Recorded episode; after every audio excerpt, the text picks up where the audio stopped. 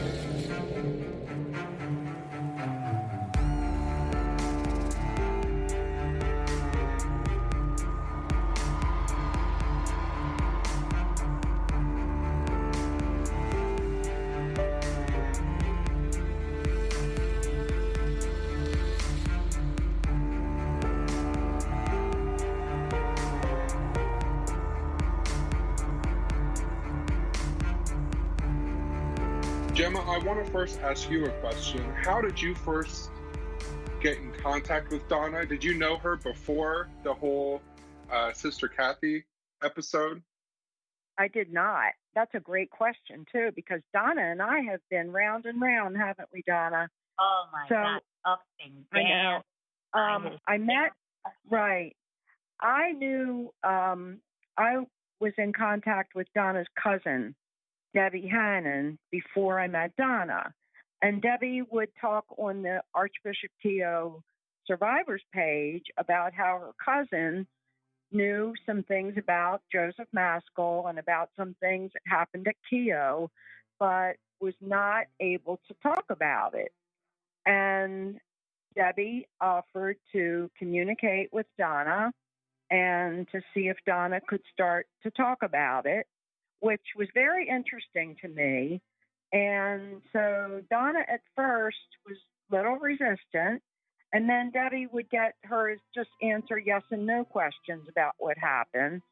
And when I finally began to communicate online with Donna, um, I came to find out that she told me when she was abused by Joseph Maskell that he gave her a post hypnotic suggestion that if she ever talked about it, she would actually have to commit suicide, which is a horrible thing to do to a young teenager. But that has kind of been an obstacle for Donna.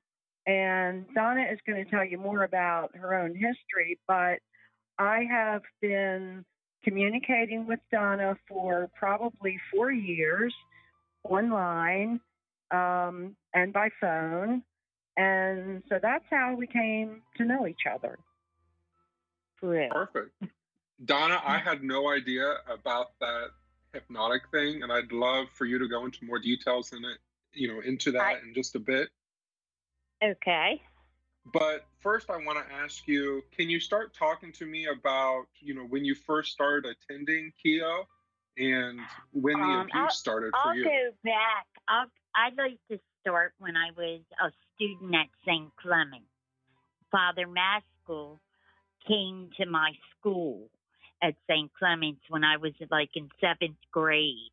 And that's when I noticed the whole parish and church started um, changing.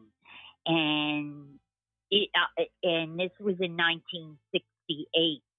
So I really had known him before I went to Keough. We we the young girls all knew that that he was up to evil because like one day I'm walking home with my girlfriend and they said um Maskell is um having uh, parties in back of the rectory and uh, and the boys are all going over there to drink. And uh, I said, I don't believe it. And I said, um, prove it. And they showed me a snapshot. And I just saw it for a couple minutes, and it was a snapshot in back of the rectory and the boys, and there were some um, girls there, and there was one nun in the picture, and they were playing volleyball in back. Of, and the nun had on regular clothes, and um, she did have a habit of head, a short veil, which was a big change back then. And it was shocking to see, like, it was out of the ordinary to see a sister in regular clothes.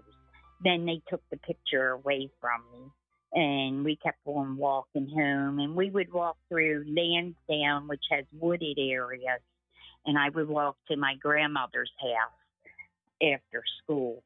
It was really the first time that I had any connection with them.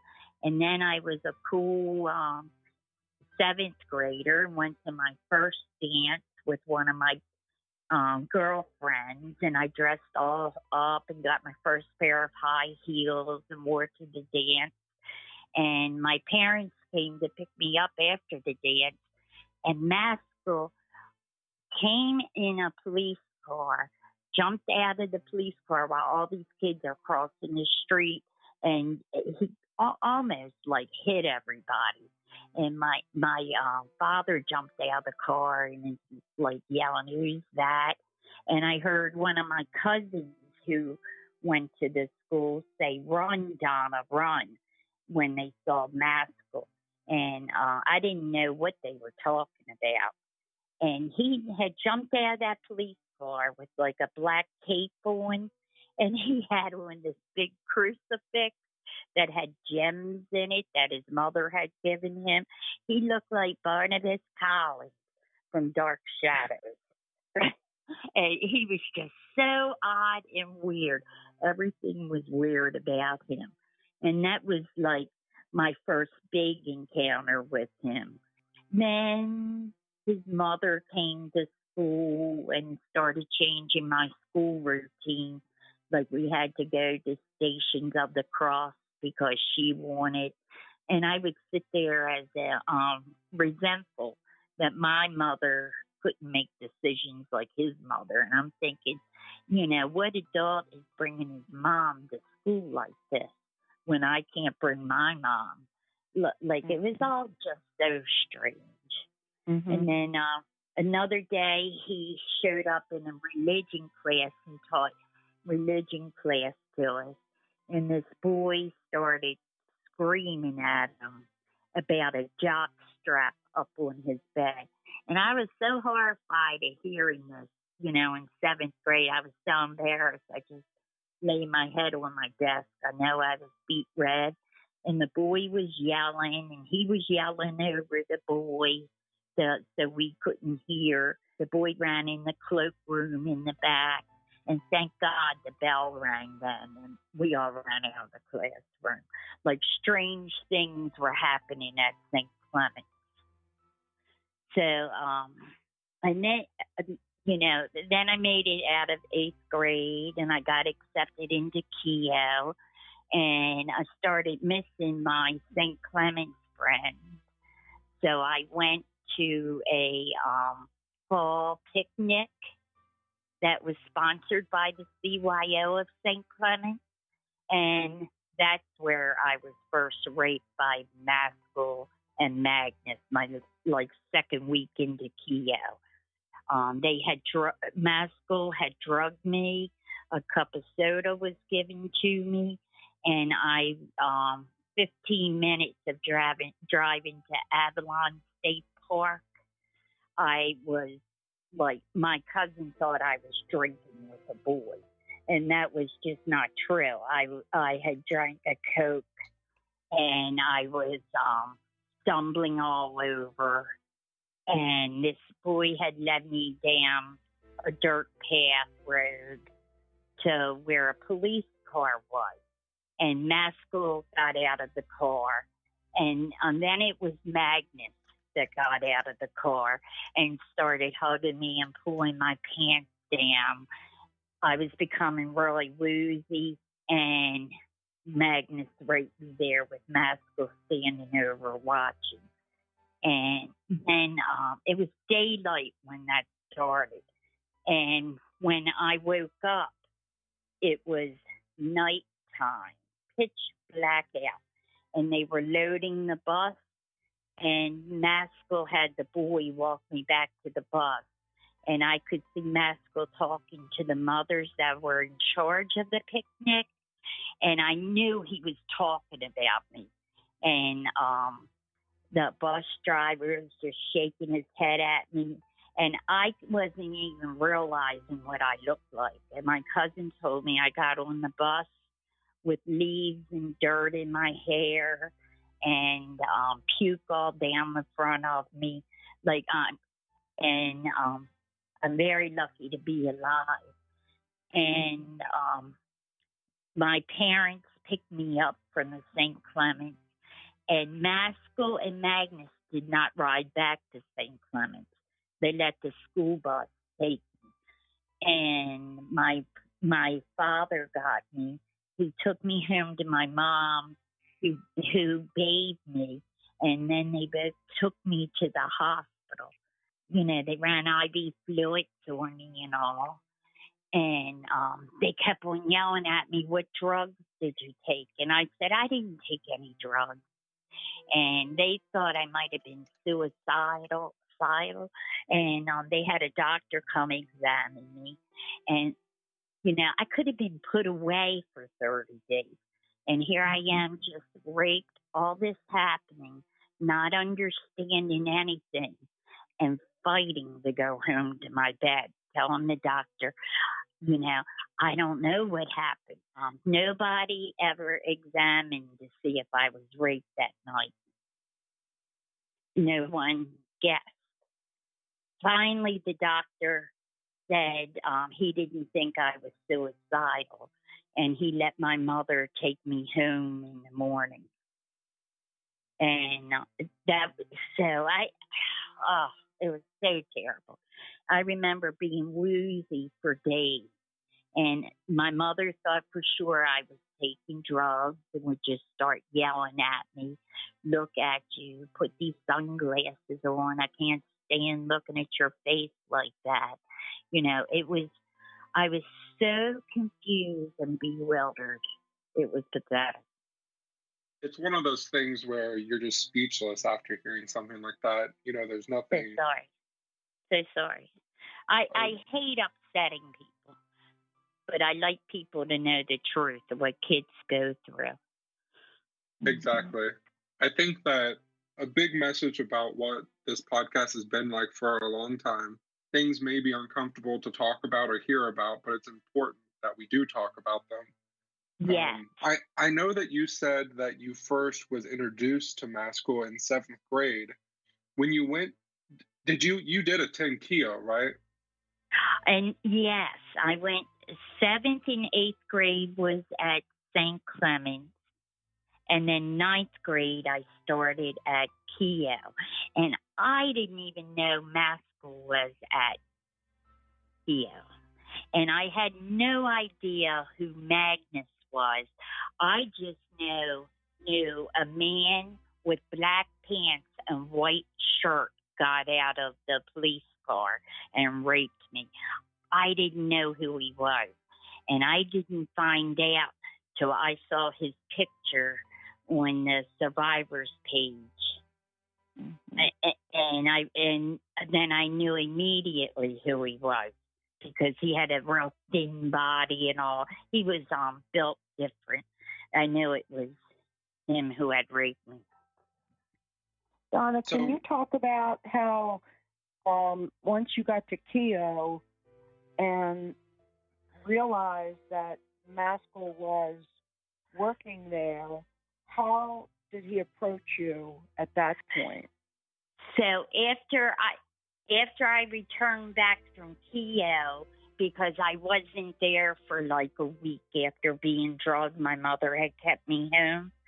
Um, right. it, Maskell called me into his office and all this stuff was out of my mind. I had no no memory of it. and I'm being called down the office. And I, I thought, you know, oh, I wonder why he, does, he wants to talk to me. And I have no feeling of um, warning that something's wrong. And he sits me down at his desk and he said, um, he said, draw me a picture of a tree. And I thought, great, because my stepdad was my hero, and he always he was an artist, and he used to teach me how to draw trees. I thought, oh, I'm going to pass this good. This is really going to be good. So I drew this tree, and then he asked me, how old is this tree? And I said, 14 years old. He he said, what else do you want to say about the tree? And I said, it's a mature tree, you know. And he said, you don't have a father's love. And I thought, oh my God, he sees us all in this tree. This is too much because my my um, biological father had abused me, and I thought it must be coming through this picture of this tree. And so he took his chair from behind the desk and put it next to the desk, and he said, "Come sit on my lap." And he said, I'm going to show you a father's love. This is all strange to me. And he had on that day black pants and a white shirt with um collar unbuttoned. And I sit there and he starts hugging me. I'm really uncomfortable. And then he starts unbuttoning my blouse and and he says, This is what a father's love feels like and then he um, keeps on like smashing my head down um, his chest I'm at his waist, and then he has me give him a blowjob.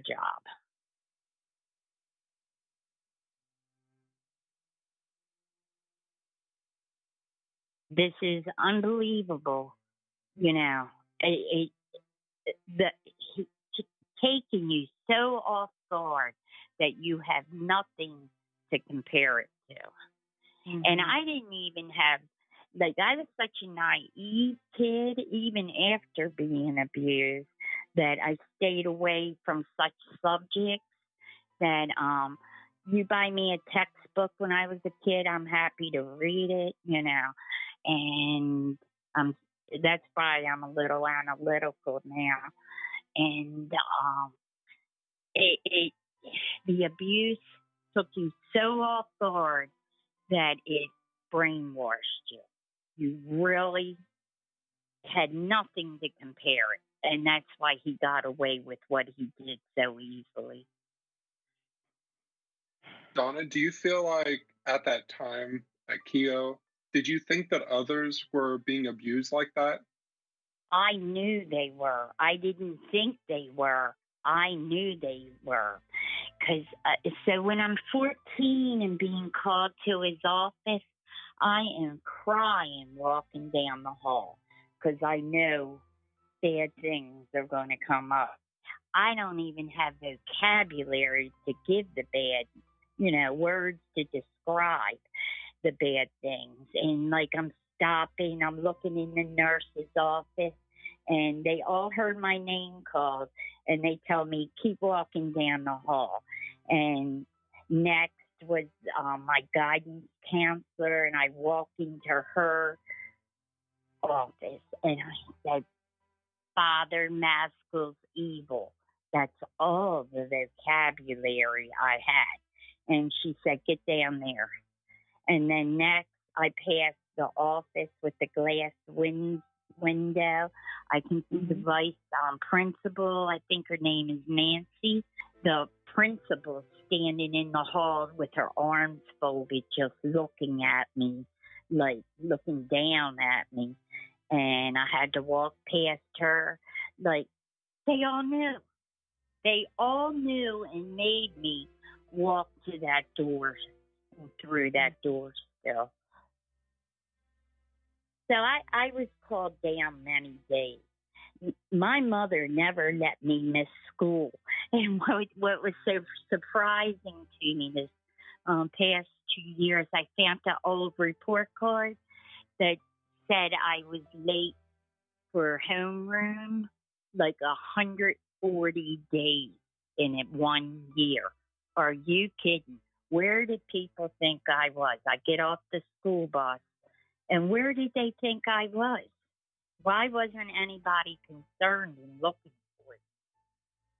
Here I am in a private school that my parents paid for me to go to. The teachers and all had to know. Donna, when you say you were late for school, are you saying that you would go directly to his office when you got there? I- he would call. What I would do, my school bus would pull off, drop us off. He would meet me in the front in that hallway, the front hallway, and pull Mhm. me and take me to his office. Mm-hmm. sometimes. Like I would miss homeroom or I'd miss Mhm. uh, a class, first class or something. Mm-hmm. And do you remember him using hypnosis? Oh yes, yes. Can you talk about that?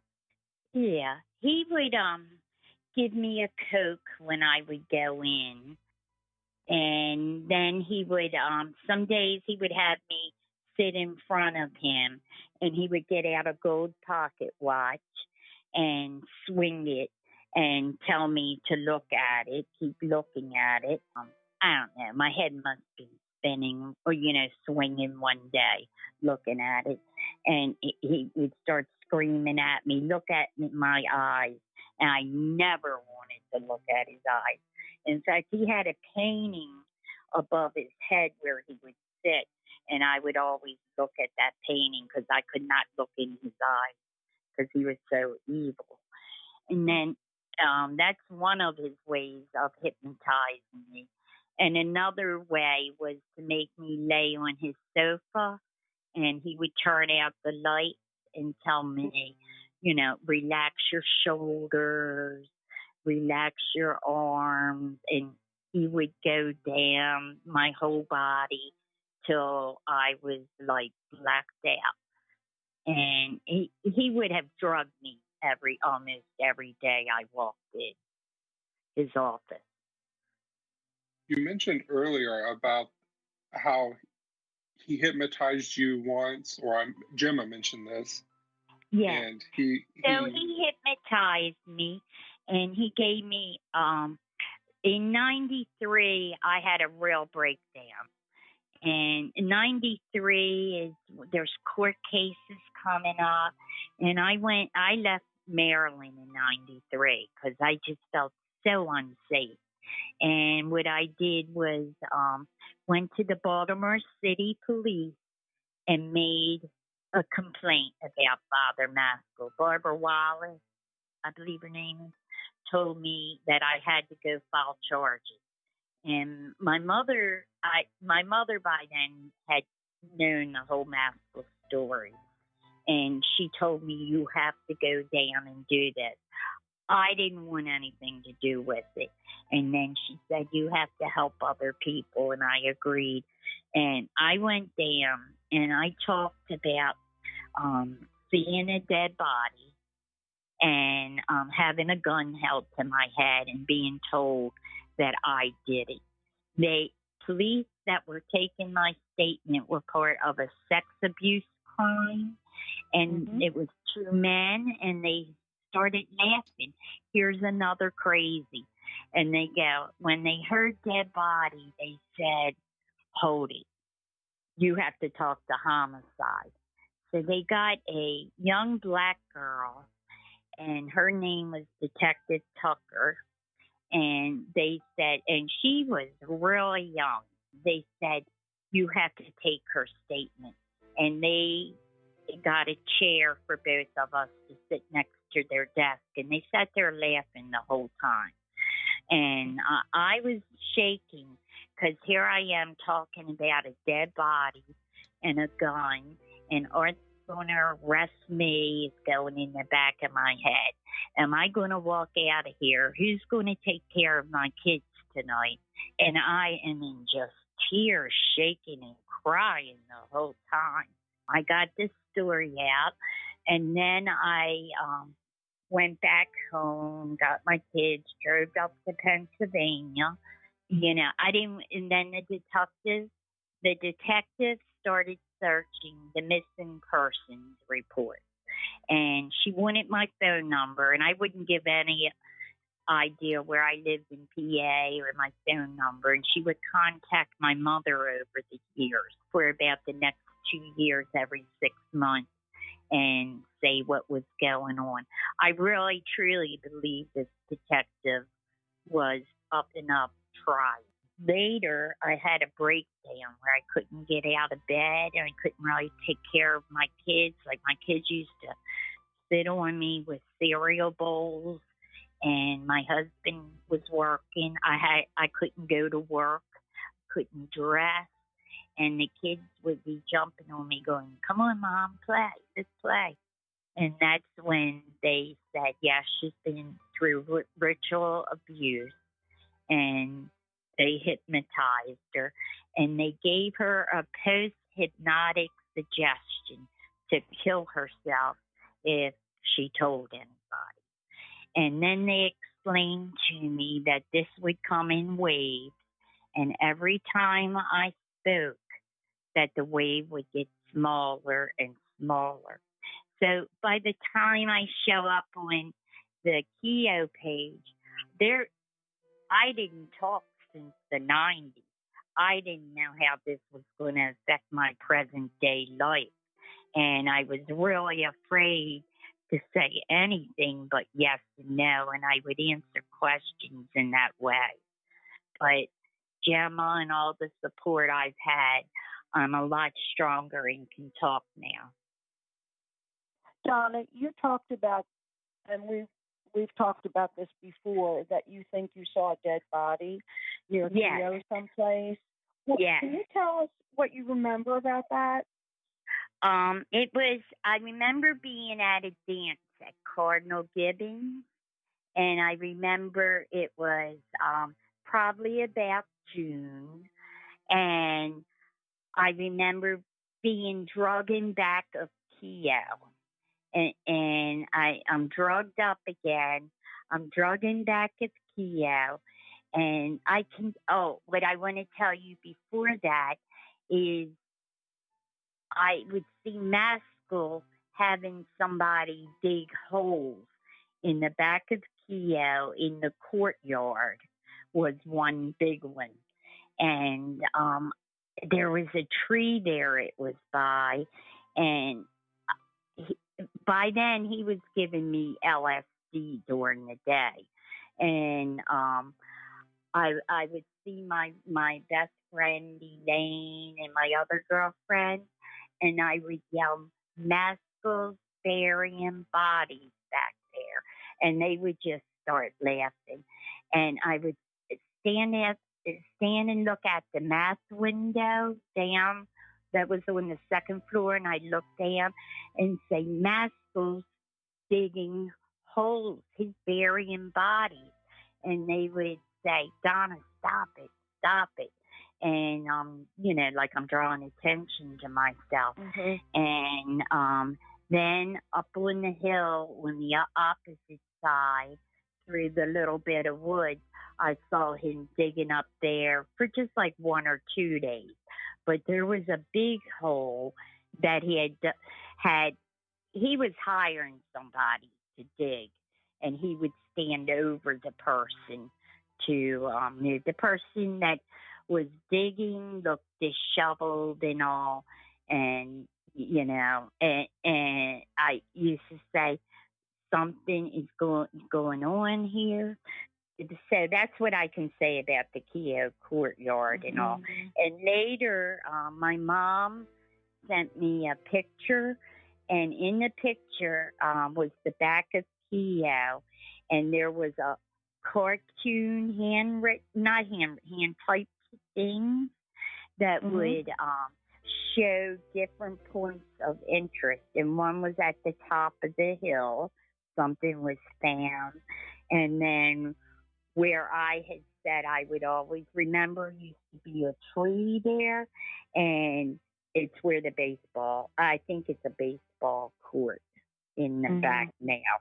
That Mhm. was not there when I was there. And and it had that the FBI were searching these two places. right. So, do you think so, that do I do you think, think there that was a body when you were taken over there after the dance? I in think- fact to the day that I was filming with Jean, you know, the first day I met Jean, Jean was talking about guilt. And I said, Jean, I know this guilt. I have lived with it for years. I, I know I couldn't kill anybody. I know myself. Just like I, it, for me to want to take my life is so unusual. It's not part of me.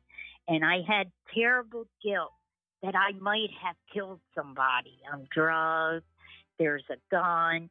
He's telling me he's going to help me.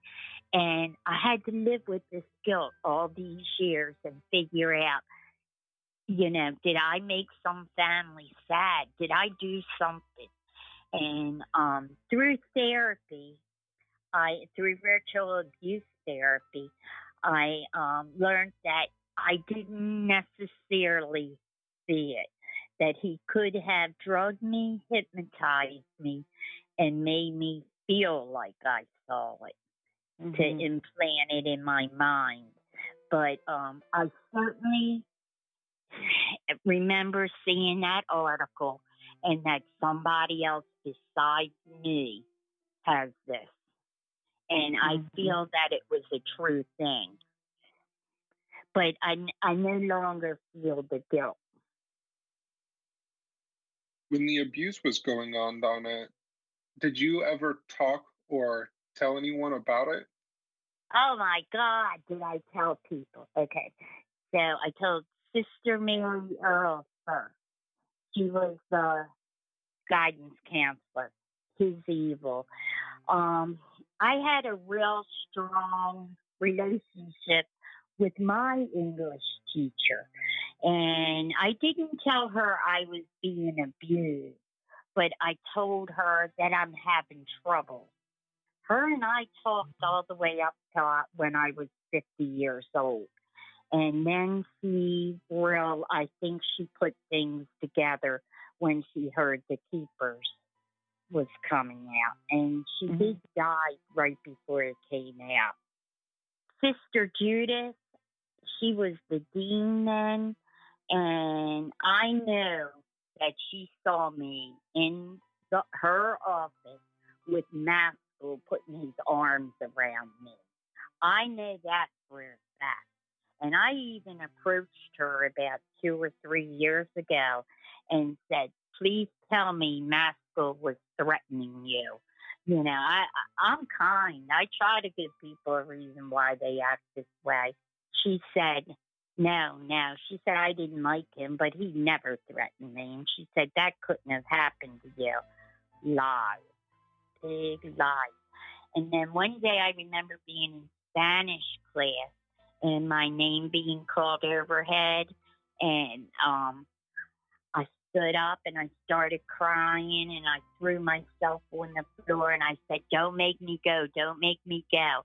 And the English teacher, I mean, the Spanish teacher had me go out in the hall with him and he said, Look, I know he's weird, but he's my boss. You have to go.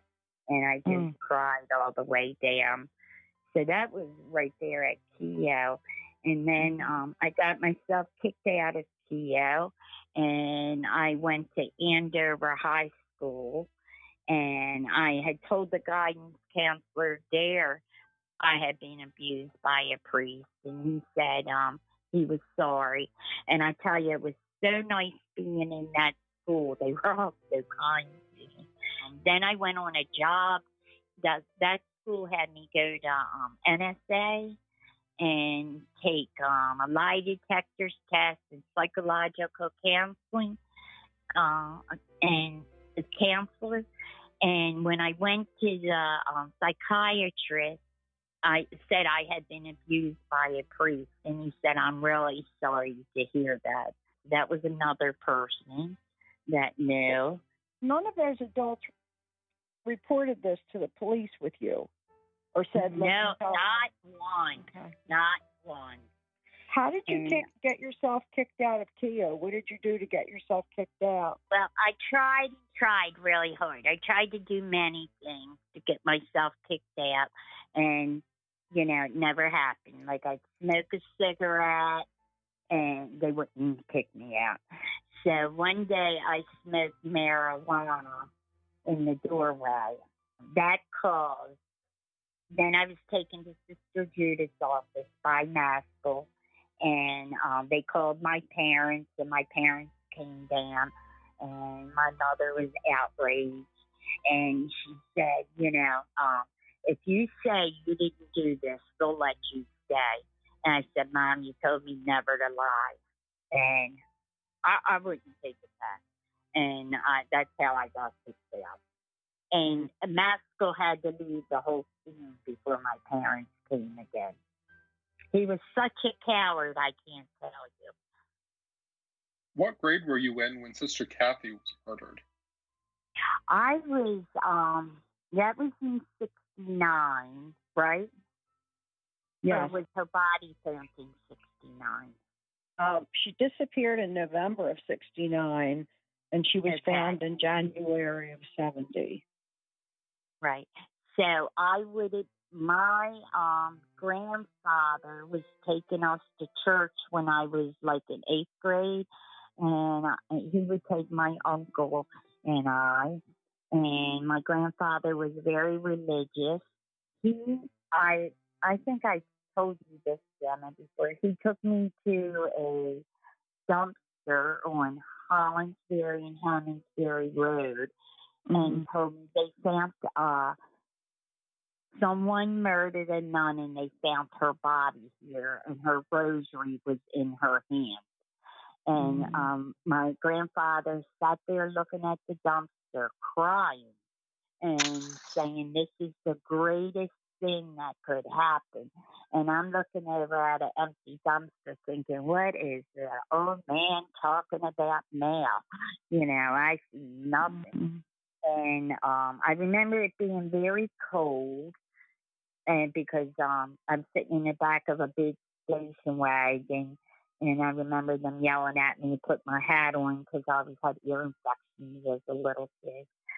But yeah, and um I know this was and that's why when they were talking about a dumpster, they got the wrong one because it was on the opposite side of Monumental Road. But I was, I don't know, my, I have a theory about that, that, um, that I think, I think that Sister Cathy was killed in her apartment and that, um, Maskell got some thugs to clean up the mess. And if I was an 18 year old boy or a young boy, I would have just dumped it off at the, I'm sorry to say it like that. I would have put her in a dumpster close just to get the job over with. And I think they might have moved her body to the finding place. Because I, knowing how my grandfather was so insistent, he um, went to the bar every night, Wade's on Washington Boulevard, and I wonder if he didn't overhear stuff that night. Does that make any sense? Yeah, yeah, I get what you're saying. Okay. Wasn't, and maybe this is something that Gemma can touch on, but wasn't uh, Sister Russell in the apartment that night? Yes, and um, we everybody has different theories, Yeah. and Don, you know, I'm not judging anybody's theory, but it didn't appear that the apartment was a crime scene. Um, right. What, what heard did that. happen? Yeah, what did happen was when Cathy went out, Russell was in the apartment, and some friends who of Cathy's were visiting from another state, and I believe it was two priests not connected to Maskell or anybody that we know about who had stopped by to see her during the evening. And Russell told them that she was out shopping and they were sorry they missed her. They weren't. Uh, Russell didn't know them, so she didn't invite them in. And a lot of people have had trouble with that, thinking there were other priests that were involved in the apartment. Those were just friends from another state that were stopping by. And Right. when Cathy didn't return, I it's my I don't think it's a big surprise that Russell called Gerry Koob because I believe Russell knew the police were involved. So why would you call the police if you think the police Right. are involved in kidnapping or abducting your best friend? So Right. that doesn't surprise me at all. I never believed that Russell was part of anything evil or inappropriate. Um, and this is again my opinion. She was my Right. teacher. She was my algebra teacher. She was a wonderful person. She was like Cathy's alter ego. Cathy was the vivacious one, and Russ was the sweet, gentle one. But they were both wonderful people. And I think when she called Gerry, that made sense to me because she was terrified. We know the night before, a Keough uh, student and her boyfriend came, and that Maskell and Magnus walked in while the teenagers were there, and Russell was there that night. So I do believe she was threatened with her life.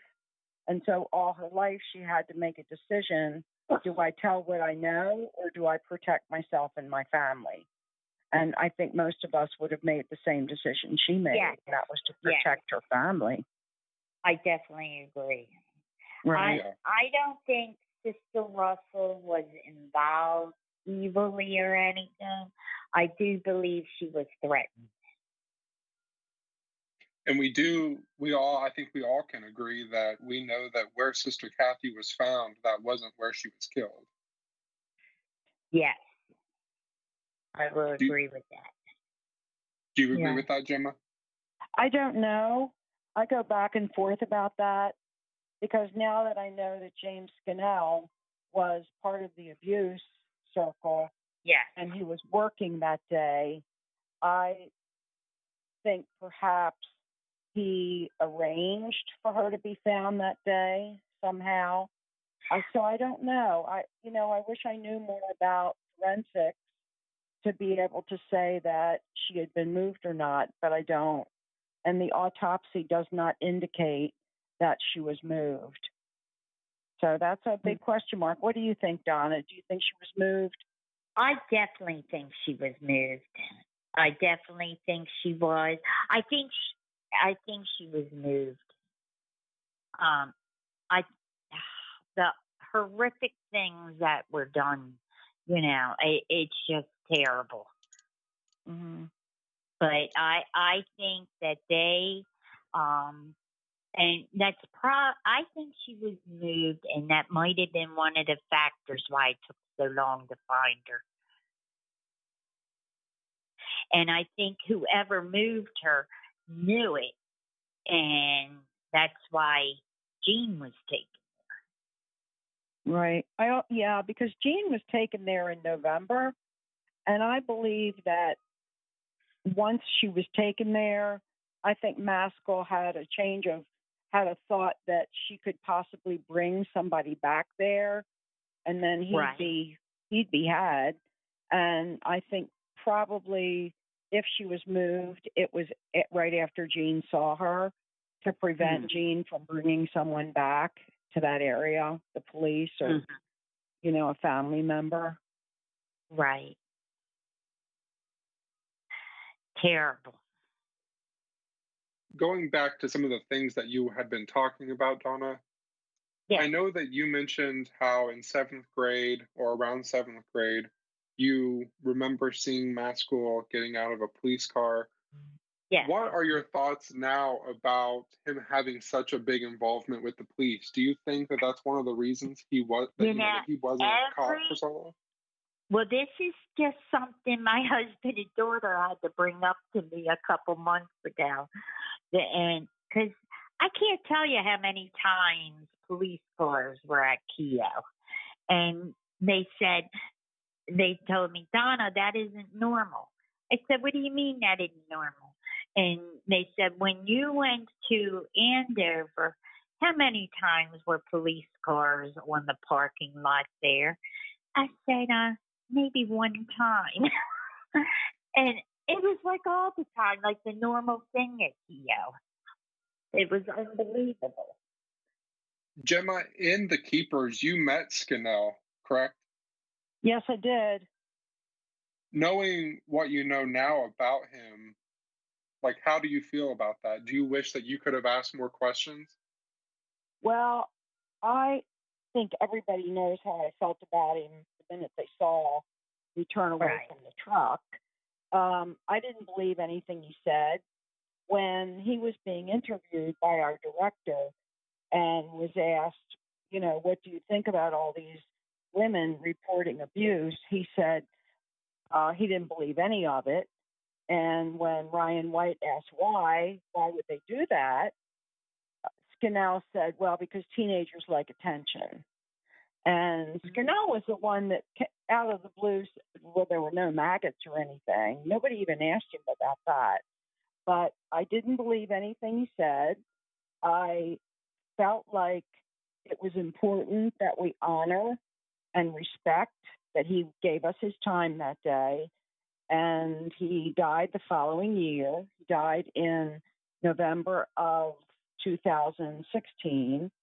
And we, since the Keepers came out, we've had at least one survivor make the connection between Scannell and Edgar Davidson and alleges that she was raped by both of them in a movie theater.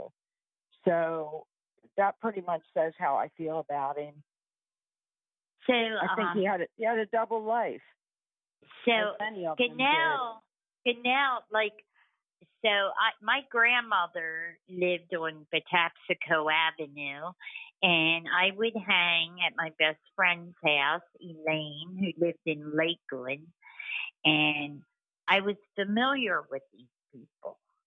I was familiar with the um, Scannell, and I had seen Edgar in Lakeland. I didn't know who Edgar was, but I had seen him at the office. He had raped me too at Mass at, at Maskell's office, and I um had and plus I he drugged me out of the back door, and I can remember like be looking up at a blue sky, seeing Edgar with no shirt on, um, being raped and strangled. I, I take it as that at the park, and I don't know. I, like you put me in a car and drive, I have. I'm just in hysteria. I have no sense of direction. I can't tell you where. You know, these are all, and I had met victims from Lakeland that Scannell had abused. And he abused kids in Lansdowne also that went to the public schools and all. So it wasn't just the girls from Keough or it, he's just dirt. You know, the crazy thing about Maskell, and I know that Gemma and I have talked about this before, but it's sad when you look at, you know, the, the map of where the church sends sends him to work. He starts abusing boys, so then they move him to an all girls school, thinking, okay, well, we're going to get him away from the boys, and then that keeps happening. Donna, what what were your impressions when you heard like you know where were you and what do you remember about first being told that they were going to create a documentary about the abuse and Sister Cathy's Um, murder?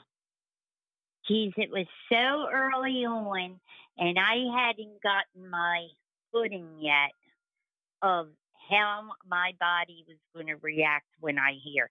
Am I going to be suicidal again?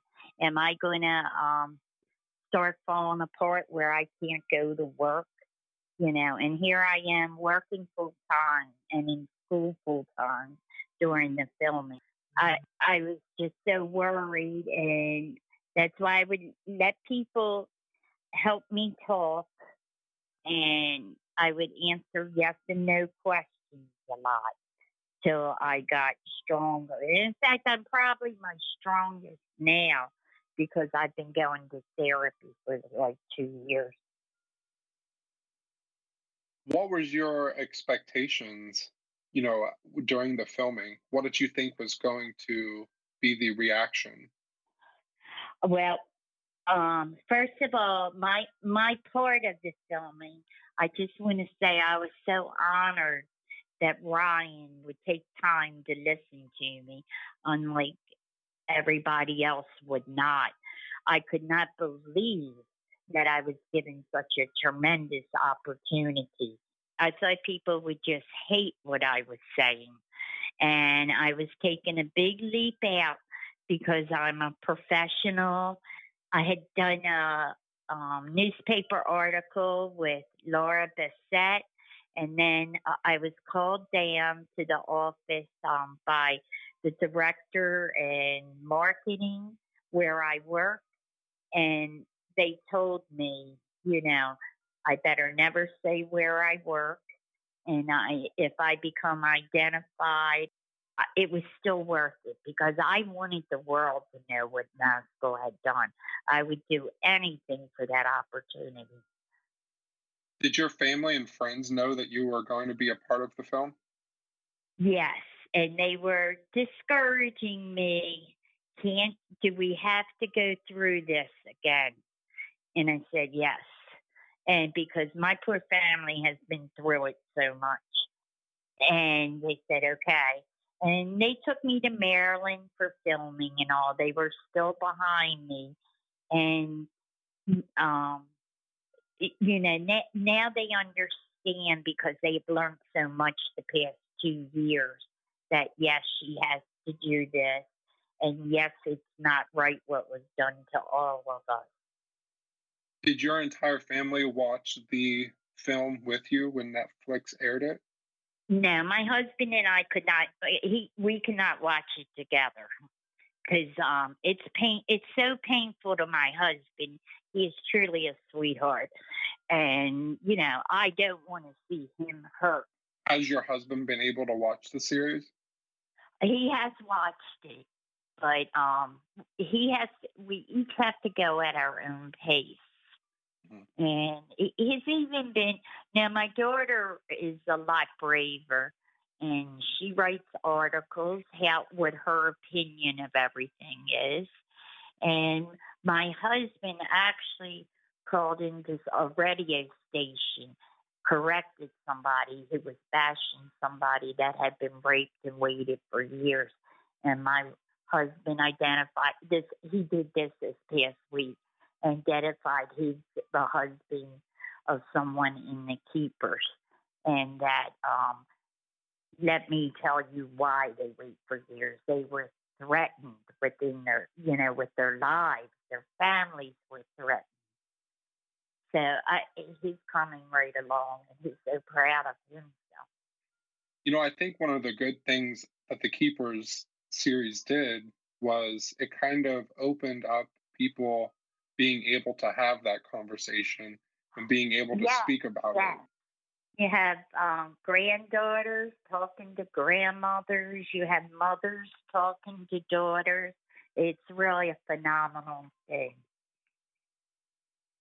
What What is your life like now after the Keepers has been out for more than a year? Um, you know, people are still afraid to talk to me about it and some people are sick of hearing of it. But um, in general, the girl, the people that I work with, and all, like I had someone come up and hug me today and say, Donna, the next time you go to Harrisburg, uh, I want to be there with you. And I said, certainly. Yeah. And um, it's a good reaction, but they don't like hearing about it every day. And uh, they tell me things privately. They don't talk openly. And uh, I want to see it talked about open, where people are more comfortable. But this is a big start. Do you have any advice for anyone who may have been going through something similar that you have been, you know, that, that you were forced to be put through since seventh grade? Please get some therapy. Please call, talk to it. And oh, it's so hard to get therapy. Like uh, the um in the nineties, when they were giving therapy, they were actually harming people. And um, now therapy for ritual abuse and complex post traumatic stress disease has come so far. There are ways of controlling your symptoms and getting relief. But um, do not go to the church because they're going to use things against you. And, um, you know, I have such a poor opinion about the police. It is hard when uh, I know people sat there and laughed at me. But I, I have to be a little open that it's a new generation. I have um, talked to like Robin Teal, who has been very sweet and kind to me um, from the police department, and it's a new age coming about.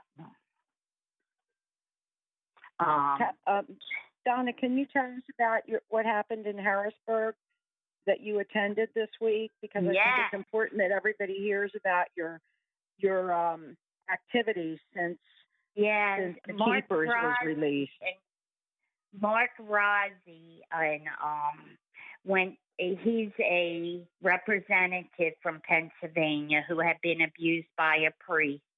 And him and Josh Shapiro and my friend Mary McHale was part of the uh, Mary McHale was part of Josh Shapiro's grand jury report. And um, this week, the um, House part passed.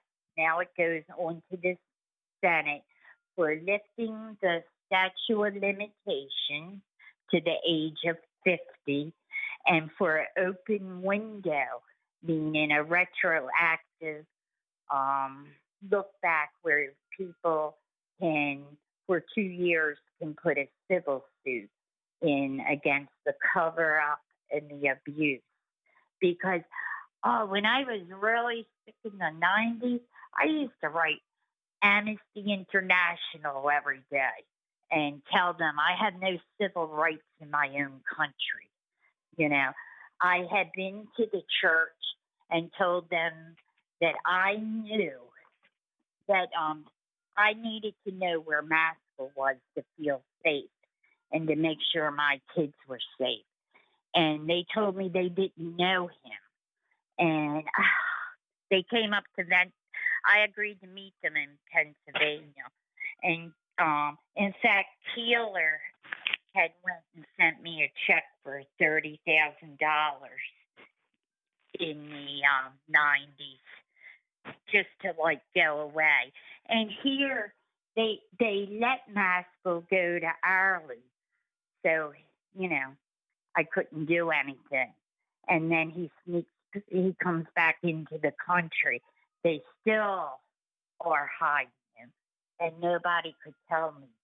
After I had guns, he would put guns in my mouth. Like if you ever watch me eat food, I pick with my fingers. I cannot stand metal in my mouth. Like when I go to the dentist, I would go for dental care, sit in a chair, and the dental would dentist would put an instrument in my mouth, and um, I'd say I had to leave now. And then finally they said, Donna, what's up? And I said, a priest abused me, and he put a gun in my mouth. So then the dentist started working with me and using the ice cubes to see like where the pain was and stuff. Mm-hmm. Like you have to tell people so you can get health care and all. One of the things I'm working on in therapy I really don't feel pain like other people feel pain. And they think that's one of the post hypnotic suggestions is that I wouldn't feel pain. And one mm-hmm. day I was at work and my finger got bent all the way back and they sent me to the emergency room and they take a picture of both my hands and every bone has been broken in my hands. I don't remember anything traumatic. And every bone, I have so many fractures in my feet bone that, um, you know, it's unbelievable. Yeah, I think um, when we think about survivors, the emotional and mental anguish is Yeah. is something that we focus on. But as a nurse practitioner, I know you've been especially aware of the physical health issues that yeah, yeah. can I had can be part uh, of the abuse. I had an aneurysm go off in my brain, and the typical sign you look for is a thunderclap, big headache. I didn't have that. Like, I and I kept on insisting that they check my head, like, because I could feel blood running in the inside of my skull, I just didn't have the pain. Another time, like I had a fever for a couple months we couldn't figure it out and it was my appendix had ruptured i didn't have any pain Wow. you know and it's hard to connect with your body when you've been disconnected from it i know that Agreed. sounds weird but every survivor it's- knows what i mean That's a great statement. Yeah. Yeah. And uh, like before I mentioned that I was strangled, and it's so embarrassing. Like I went for a thyroid scan, and it's embarrassing because I know all these people, and all of a sudden they came out and they said, um, "Donna, did you ever have an operation on your parathyroid?" And I said, "No." And they said, "Were you ever strangled?" I said, Oh, "Oh, no, not me, not me." Mhm. You know, I just want to live a regular life. Yeah. So that that's something forensically. People that were severely strangled, you know, have that injury. Mhm. And I know I didn't have an operation. Before we close up, Donna, is there anything else that you'd like to talk about with us? Well, uh, just how important this is an election year. Call your senators, see where they stand on these, um, you know, SOLs and open windows. And it's just not against the Catholic Church. I'm for no survivor left behind. This is important too. I am really a caring person. And like I had run away too during this whole episode. Ran away. I had 35 cents in my pocket and I, I hitchhiking to Ocean City and I'm hungry. So I stop at a gas station and I have um I go in and get to get a 30 cent hot dog and I'm sitting on the curb. I'm just starving and thinking, where am I going to sleep? And um, I don't know. The hot dog fell in the gutter, and a dog came back and grabbed it, and I felt, oh, I felt so low. I didn't know whether grab the hot dog from the dog or what. And I just laid on the grass and started crying. And these teachers from Maine were working the carnival and they stopped and asked me where I uh, what was wrong and I was just crying. And they took me back to the campground with them where a tent they had tents and they gave me a tent and they um you know would feed me and then I would go work with them on the boardwalk and get paid. And it and then um later I made enough money where I could get my own hotel room. I split it with a girlfriend, and she worked for gypsies there. And at the end of the summer, the gypsies took her to Florida with them. And the mom told me, go take this test. And I did, and I won free nursing school books and tuition. You know, and I'm going to tell anybody that's homeless things can look up. You know, the kindness of strangers, as Gemma was a stranger to me, that the kindness of str- strangers is overwhelming to me. I um I feel like the world is my family and I want to tell no one, everyone never, never give up. Life every minute is worth living.